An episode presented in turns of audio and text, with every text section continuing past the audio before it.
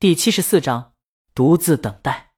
江阳回到家的时候，李青宁坐在桌前开会，用的还是英语。他在听到江阳动静后，招呼他过来，向视频里两位介绍：“这是我老公。”他们招江阳招了招手。视频里的这两位是两位美女，一位个子高挑，是个外国美女；还有一位留着短发，长得特别的英气，是个华人。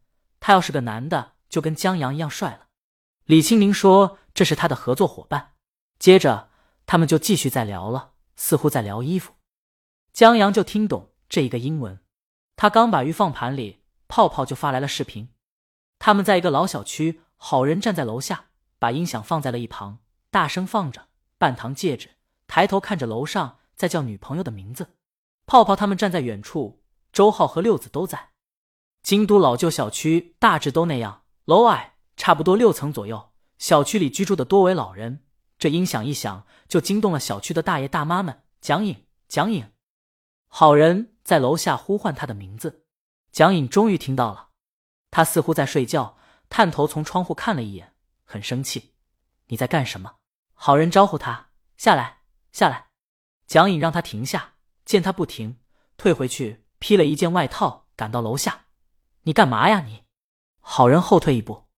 蒋颖有一种不好的预感，然后就看见好人拿出一个精美的戒指盒，戒指盒打开，好人半跪，颖，嫁给我吧。蒋颖防备的后退一步，你，你起来。好人把戒指盒抬高半分，颖，嫁给我。对不起。蒋颖摇头，然后看了看四周，让他快起来。好人脸上的笑僵住了，这可是一枚糖戒指，你居然拒绝了一枚糖戒指，你不是说过？你觉得最浪漫的求婚就是放着鲤鱼的歌，然后你爱的人用糖戒指向你求婚吗？我我是说过，但蒋颖不知道说什么了。在整个小区人的围观下，他很不自在。我说在演唱会上，而且你我们不可能的，算了吧。蒋颖解释不下去了，索性转身跑了，留下一脸错愕的好人。泡泡笑起来，我就说吧，我就说吧，人就吊着他，跟他玩玩。就他还当真了，活该！我，李青宁这时候走过来，老公在看什么呢？他站在江阳身后，头搭在江阳肩膀上。唉，泡泡愣一下，等他定睛看时，江阳已经把手机扣下了，以至于泡泡只看清是个美女，没看清是谁。哎，江大神，那姑娘是弟妹。行，我挂了呀。江阳没多说话，径直把手机给挂了，告诉李青宁，一个朋友。在放你的歌求婚呢，李青宁听了很有趣，成功了。江阳摇头，那女孩说的在演唱会上求婚。李青宁坐到旁边，那得等个一年半载了。他暂时没计划，一个借口而已，就是现在开演唱会，他也不一定答应。江阳把水煮鱼放到了李青宁面前，他还用了糖戒指求婚，这还不如他呢。他当时再没银子，也知道在领证前。用戒北买上一对铂金戒指，李青宁现在还把这枚戒指戴在手上。当然，人和人不相同。当初他要用一枚糖戒指求婚，李青宁一定会答应。糖戒指，江阳愣住了。他大概明白为什么好人求婚那一幕熟悉了。他曾看过一部电影，也有这一幕。主人公同样用糖戒只求爱，然后失败了。名字叫什么来着？江阳努力的回想，独自等待。他脑袋微微刺痛之后，马上记起来，这估计是夏东海父子俩最早同框了。伴着这一幕记忆复苏，江阳记起了一幕又一幕，这部电影的场景在记忆中闪回。杨洋，李青叫他，你怎么了？江阳摇了摇头，没什么。他招呼李青您快吃饭，顺便问他刚才在开什么会。两个服装设计的朋友在他们那儿有投资，就交流一下。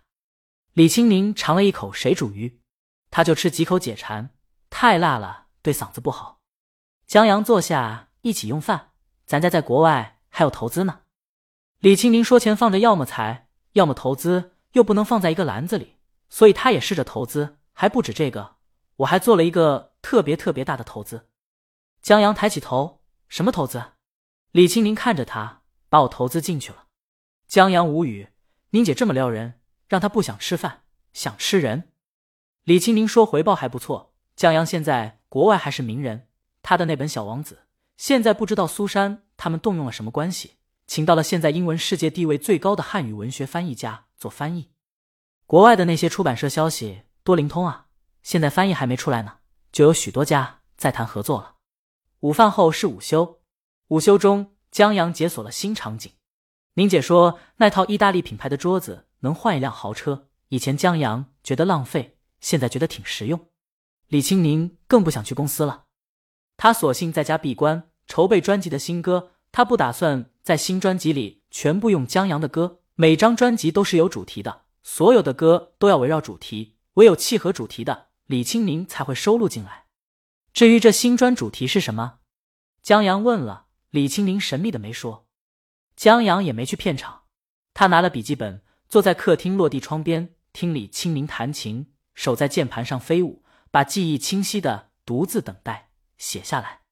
江阳在学了那么多天以后，剧本格式会了，但想要把画面彻底的转化为文字，而且还得让文字再交由导演转化为画面，这就得很下功夫了。江阳想要把这剧本写好，他很喜欢这部国产爱情电影，这是一部没有太多撕逼。狗血、伤痛、死去活来的爱情电影，看起来即便悲和伤也能一笑而过，然后在其中找到自己青春的影子。但有时候江阳又不把其堪称爱情电影。